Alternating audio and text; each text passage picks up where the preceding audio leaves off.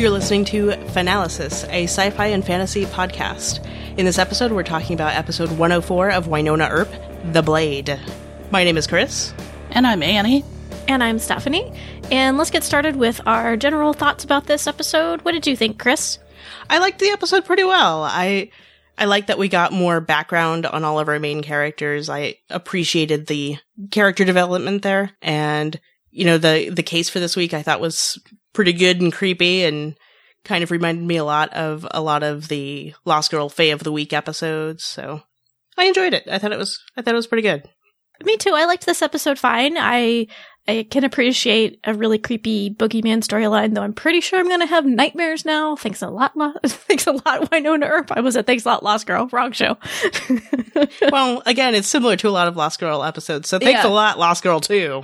I know it's true. like that, the, the the Kappa guy. Like, oh, he showed up in my dreams a couple of times. Oh, creepy. I really like seeing Dolls and and Wynonna and Waverly. I really like seeing them kind of coalesce as a team in this episode, and I also really liked the stuff that we got between Wynonna and and Waverly. What do you think, Annie? You know, when you're watching a show and you're trying it out for the first time when it first comes on and you're like, oh yeah, this is fun, this is pretty good. And, um, that's how I felt so far about Wynonna. But then you get to an episode and the whole thing kind of clicks into place. You're just like, yeah, I'm down with this show. So that's how I feel now because the show's really just coming together. And as you said, the team's working together to take down a pretty high on the disturbometer, you know, spooky revenant of the week. As you said, I loved all the Earp sisters' emotional scenes, and I love that they're developing, you know, to continue to develop, to develop that between the sisters, and seeing Dolls open up and a different side of him. And I think it's it's good to see Doc stepping in and backing up Wynonna. So yeah, I loved it. I do appreciate that we got Earp Sister stuff, which we always Yeah. get Earp Sister stuff, but I like that we always get Earp Sister stuff. Well, and I liked their take on this conflict between the two of them because it, it wasn't really a conflict. Not really.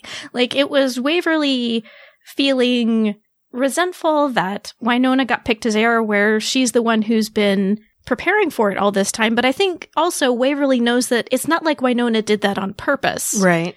Yeah. And we've seen how ambivalent Wynonna feels about being the heir and feeling like really Willa should be the one in her spot. So I liked that, like, yeah, there was some stuff there that they needed to talk about, but at the same time, it wasn't like it was a huge argument between the two of them. It was just like Wynonna encouraging Waverly to be honest about what was bothering her. Right. Mm-hmm. Because it's like Waverly is resentful about it, but she's not resentful towards Wynonna about it, is sort of Right. the thing. Because, I mean, she can't be really, because, I mean, not justifiably, you know. Yeah, it, it was just, it wasn't like Wynonna went and took the spot that she wanted to get on the roller derby team. You know, it's, Yeah. it, Just a random example of the roller How much more team. gay can you get with your examples, Stephanie? Jeez. oh. What would their roller I'm derby names giggling. be? Oh gosh. Uh, well, hmm. Jackhammer and something, I don't know. Flamethrower. Yes. Those aren't nearly punny enough. We'll I have know, to think I about know. it. Okay. Okay. Send your feedback to. Oh, But yeah, oh, maybe I- like the pacemaker for for Wynonna because maybe it- she gives Pacemaker, you people mean a. peacemaker, right? no, I'm a. Pl- it's a. Never mind. Oh, okay. that just did not work with me. apparently, but no, because like. It's a play off of Peacemaker because like she's going to give people heart problems because she's so terrifying on the roller derby mm, court. No. I'm not saying this is my best suggestion. You sprung this on me. I'm not good at puns. You're the one who brought up roller derby. It's your own fault.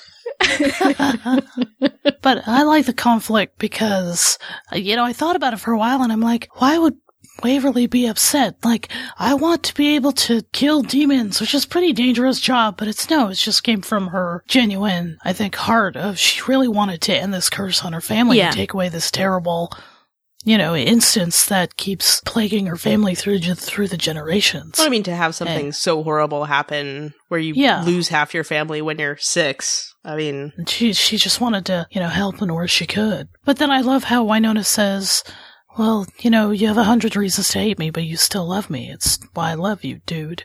And I love how she called her dude. My older sister does that sometimes, and I'm like, "Oh my god, it's it's my sister." So I feel like, yeah, the way the relationship is written is really genuine and the way it's acted is just really, really very true to life. I don't have siblings, so I, I can't really speak to like the, the genuineness of the portrayal between siblings, but I, something that I liked is just that I like it when writers explore conflict in ways that are not just like fight, big fights or breakups Yeah, when it comes to romantic relationships. So I felt like this was a good, really good instance of that.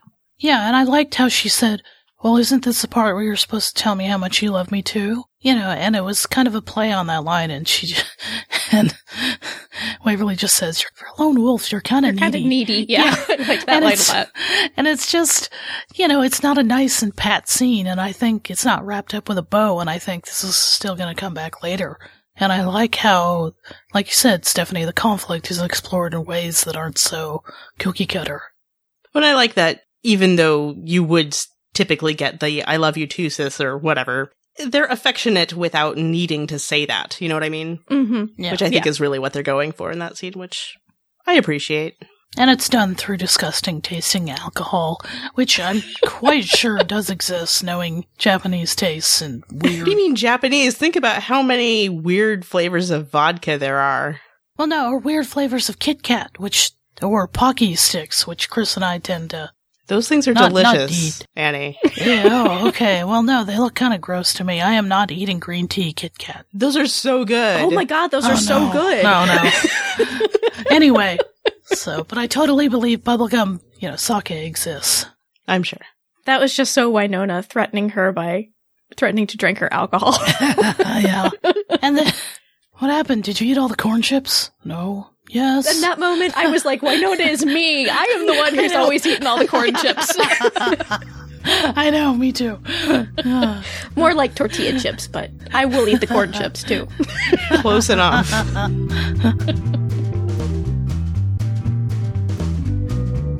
We learned some interesting things in this episode. Uh, You mentioned Annie, uh, you know, Dolls was still kind of on your, eh, I'm not sure about this guy list in the last episode, but I thought, especially yeah. in this episode, he became a lot more human and softened around the edges. He's still Yeah, kind of too. crusty, but I feel like he was made more likable in this episode. It is. It's the Yeah. nicest we've ever seen him be. Nicest and most forgiving. And Wynonna even commented about it. She's like, that's the most undolls thing Yeah, you've ever said to me. Even with his crazy laugh, a la Joker. yeah.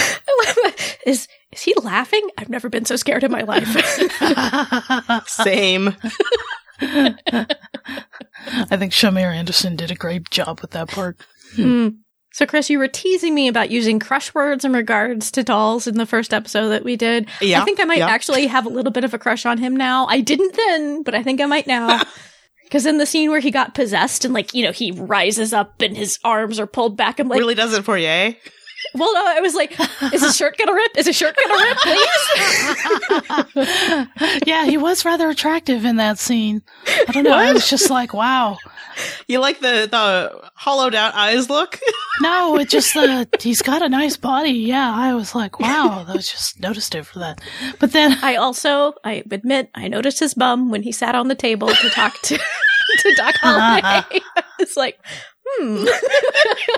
I didn't notice his bum there, but I did laugh when Melanie Scrofano tweeted uh, Sh- Shamira, and she she goes, "Remember how much your balls hurt when you were in that harness?" He goes, "Oh yeah, I'm still recovering." There were some uh, saucy tweets last night. Oh, I I missed them. I nine o'clock, nine p.m. Central is too late for me, you guys. I fell asleep before the show started. Because I wake up at six at five a.m. I, I I should say that's why it's too late for me. But we learned about some stuff about dolls in this in this episode. Apparently, he said he was recruited out of the military, but it sounds like he was doing black badge type stuff, maybe in conjunction with the military, because he talked about doing some stuff in in Kandahar. Mm-hmm. yeah, Which can we also mention the whole "I'm gonna get you a map" line?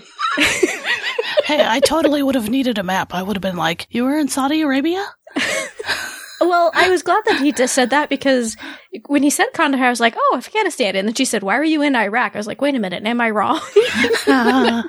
Doll's correct. And I was like, oh, whew, thank you. I mean, admittedly, I'd needed a map too, but yeah, I just I, that was a good line. And I liked seeing th- that Dolls knew some magic creepy stuff because I feel like often that character who's like the the government muscle guy, they keep that that character kind of separate from the person who knows like the mystical stuff. They're usually like hmm. really skeptical. Right. Yeah. So I'm glad that he's more of a molder here, where he will he does both. Yeah, like he was the one who had all the knowledge and the resources and was spreading out the sheet with the star on it. And I was like, wow, he's got it down. And then he had all the past histories. So I was like, whoa, he's, he's done this before. So yeah, I like seeing that. And just like randomly up brings up character. transmogrification and yeah. And you're all, huh? and then I tweeted yeah, I know. I needed a dictionary. I tweeted last night like why do I feel like like Dolls has seen Harry Potter but Wynonna hasn't?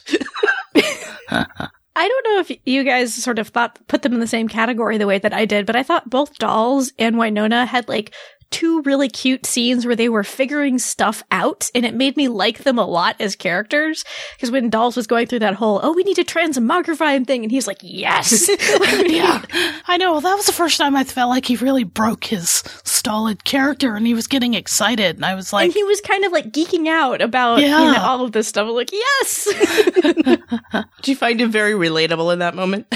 Exactly. Yeah. Yeah. me too. And then later on, when Wynonna was figuring out all of the water stuff, she's like, I feel so smart right now. Her face when she said dying that. at that line.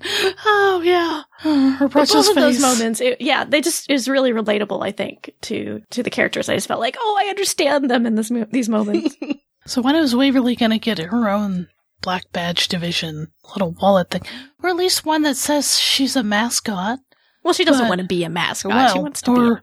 research assistant. You know, we have those at work, and you can be very valuable as a research assistant. But yeah, because she studied for four years and she knows.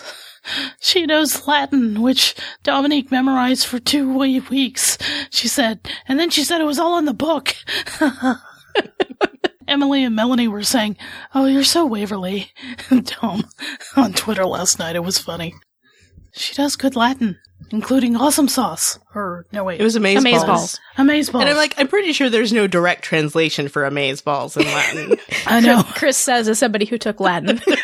that was a cute moment, though. I It liked was. that a lot, and it reminded me of the, I think it's Room with a View in an, an Angel, Mm, mhm. Chris, where Angel turns over the reading of Latin to Doyle, who's just like reading it horribly.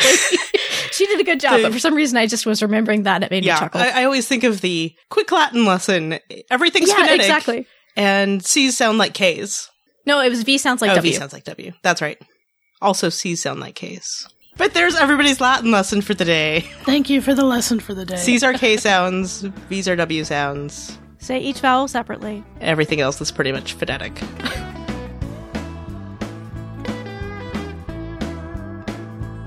We learned quite a bit about Doc Holliday in this episode. We got a couple of you sound so grumpy. We should we should Ugh, preface this. flashbacks. Stephanie hates flashbacks. Not a fan of flashbacks. These were fine, whatever. They were at least information that we didn't know, but I'm having some issues with the Doc Holliday character, personally. So, I don't know. I wasn't really into his his storyline this episode.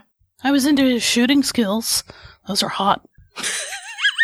what did you think of Doc Holliday this episode then, Chris? I thought it was fine.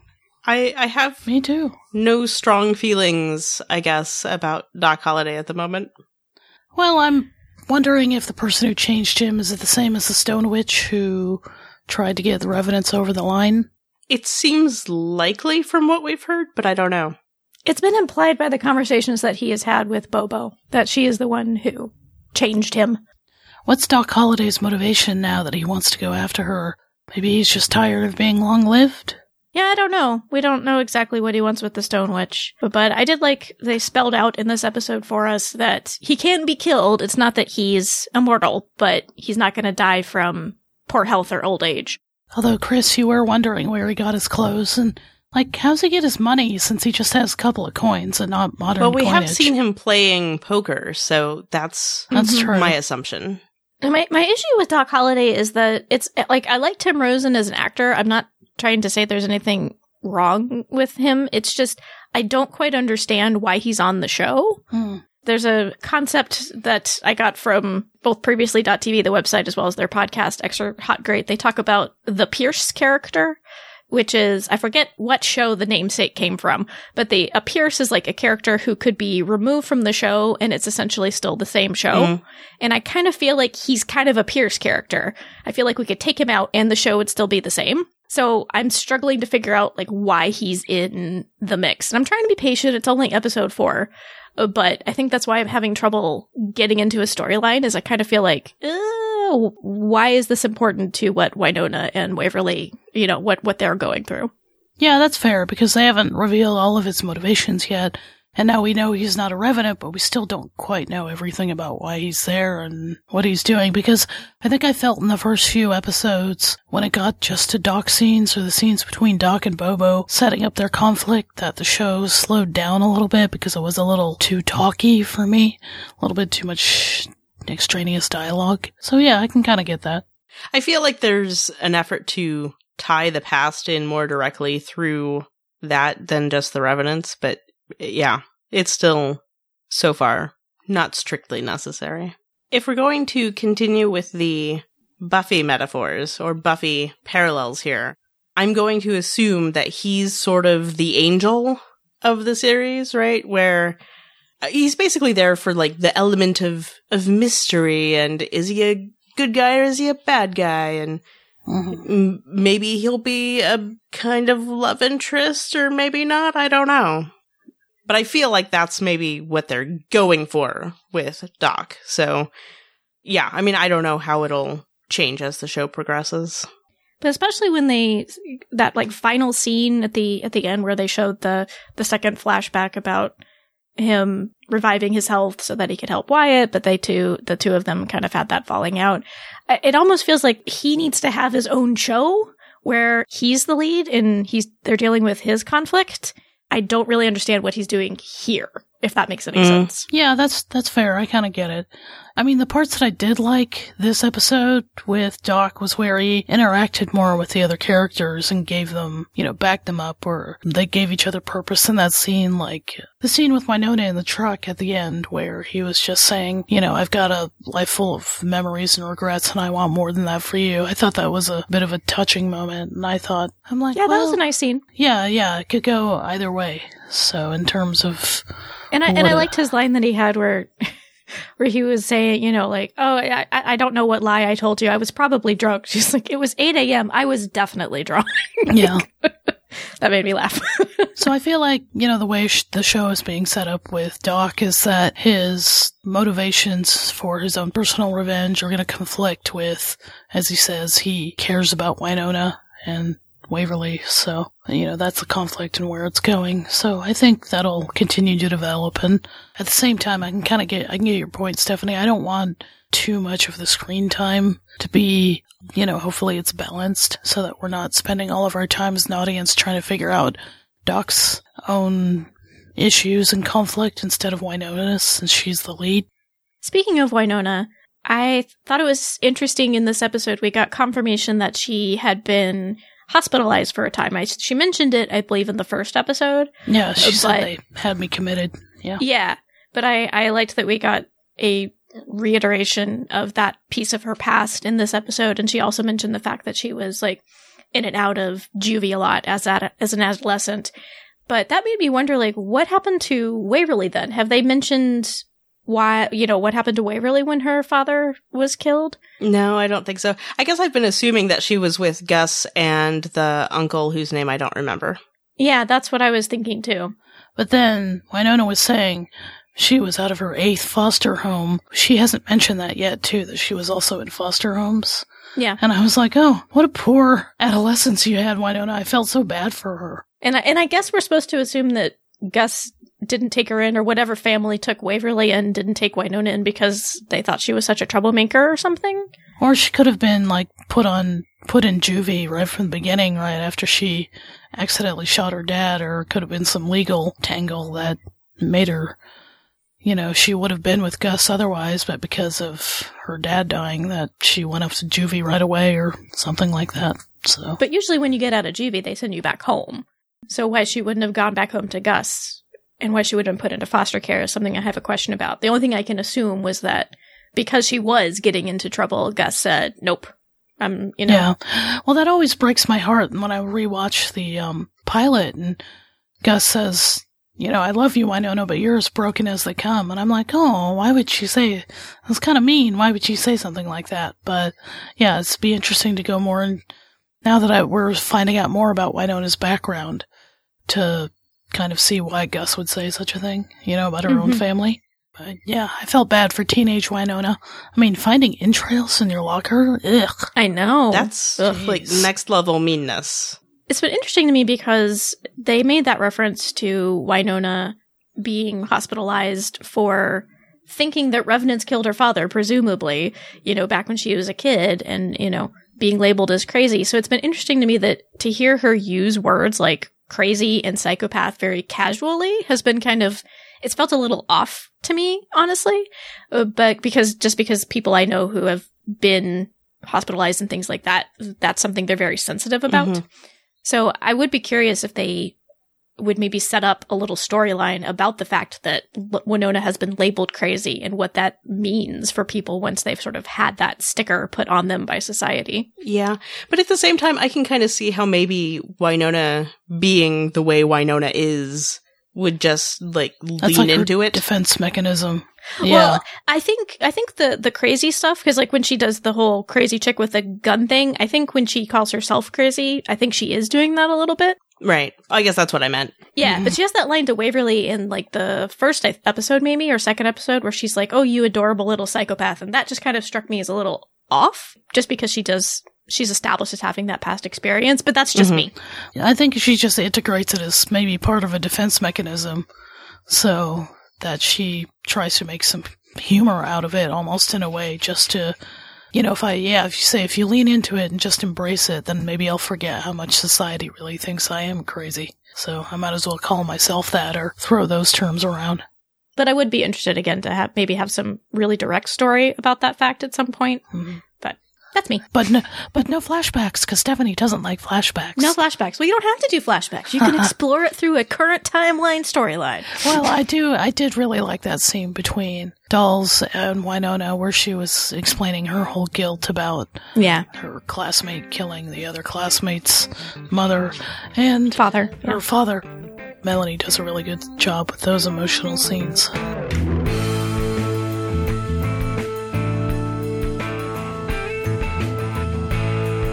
So we've mentioned some stuff that made us happy in this episode. I, I also uh, Gus really made me happy in this episode. Yeah. when she was mean to to Doc, not because she was being mean to Doc, but the way that she was mean to Doc. I was going to say it was because you hate Doc, right? I don't hate Doc. I just don't understand why he's on my screen. I know I'm giving you a hard time. I don't hate him. I just resent his existence. That's all. I love Gus's line about management reserves the right to refuse service to Jack. Beep. I'm management. You're the Jack. Beep. Yeah, see, that's my only critique about this episode is we needed more Gus and we where- need more Gus. And then where was Officer Hot? I loved how somebody mentioned yes yesterday on Twitter. Officer Hot ran this plate, and they're like, Officer Hot, my gay ears perk up, or something like that. it's like our right, our radar goes off, ding, ding, ding, ding. Anyway. But I do want more of those two characters.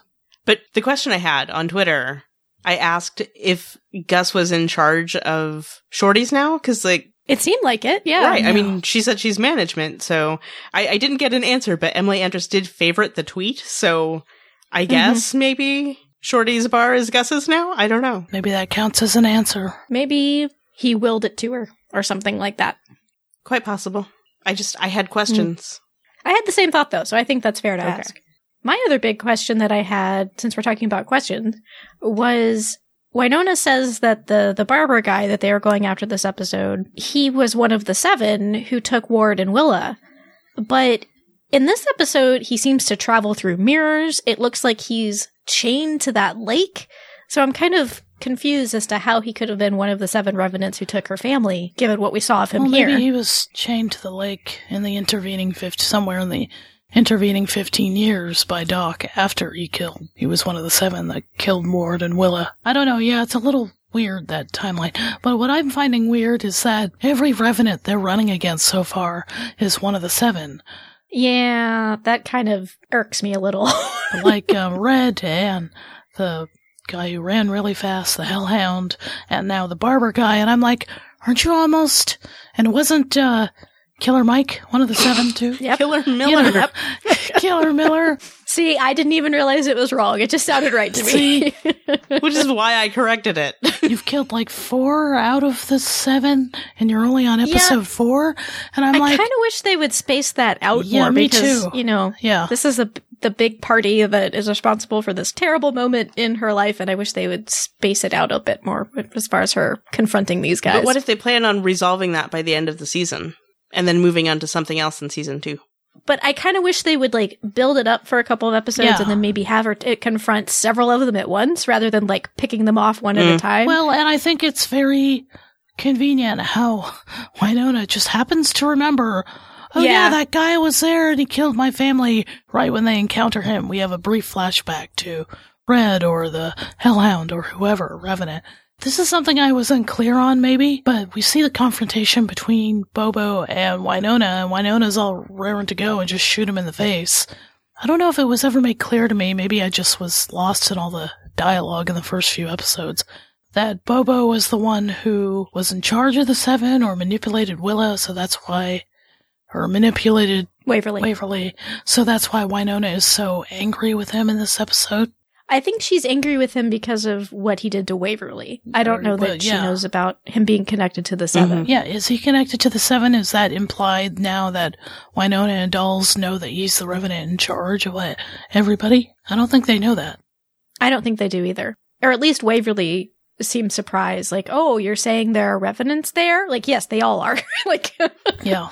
or at least they seem to be. The majority of the people living in that trailer park seem to be revenants, but it doesn't seem to me like Wynonna and the rest of the group were aware of the fact. Yeah, so I don't know. I I hope they don't keep fast forwarding through the seven revenants, but it'll be interesting to see how much of the revenants' knowledge, you know, about Bobo will be revealed to the Earp sisters and I guess the showdown between Wynonna and Bobo that will inevitably be coming.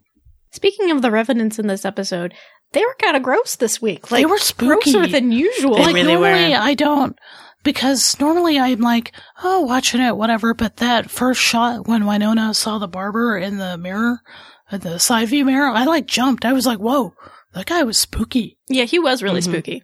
I mean, he's blue. Yeah, and like licking razors and no eyes, and it's really gross. You know, so then that kind of fed into the scene when the probation officer was hiding in the stall and the screws start coming out. And normally I'm just like, oh, that's a horror trope, whatever. But I found that kind of spooky. It worked for me this episode. Bathroom stalls are not good places to hide people. No, they're I was not. like, dude, dude, that is no. Another moment that made me happy in this episode was, and we and we had a similar moment. I want to say in episode two, maybe it was one, uh, with like Wynonna talking back to condescending men, you know. And in this episode, she she says to the barber guy, you know, just another dude telling me what I've done wrong. And before she had that comment about how I'm not a girl, I'm the girl. with a big ass gun. I, I like that we've we see her continuing to Me do too. that. That's such a good line. The whole just another Mhm. dude telling me what I've done wrong. Then Yep. is it something like now I'm going to do something right or something like that? She says. Yeah, yeah. And that's a good line that kind of wraps up. I'm over this, at least for the moment. You know, all the guilt that I'm carrying. I mean, it's good that she's processing it later with the person who means the most to her, but she's not going to take that crap from, you know, Revenants or whoever. So did we finally figure out what Dolls' first name was in this episode? Was because that spirit guy talking to him through the mirror was like Xavier. Is that supposed to be his first name? Yes. Yeah.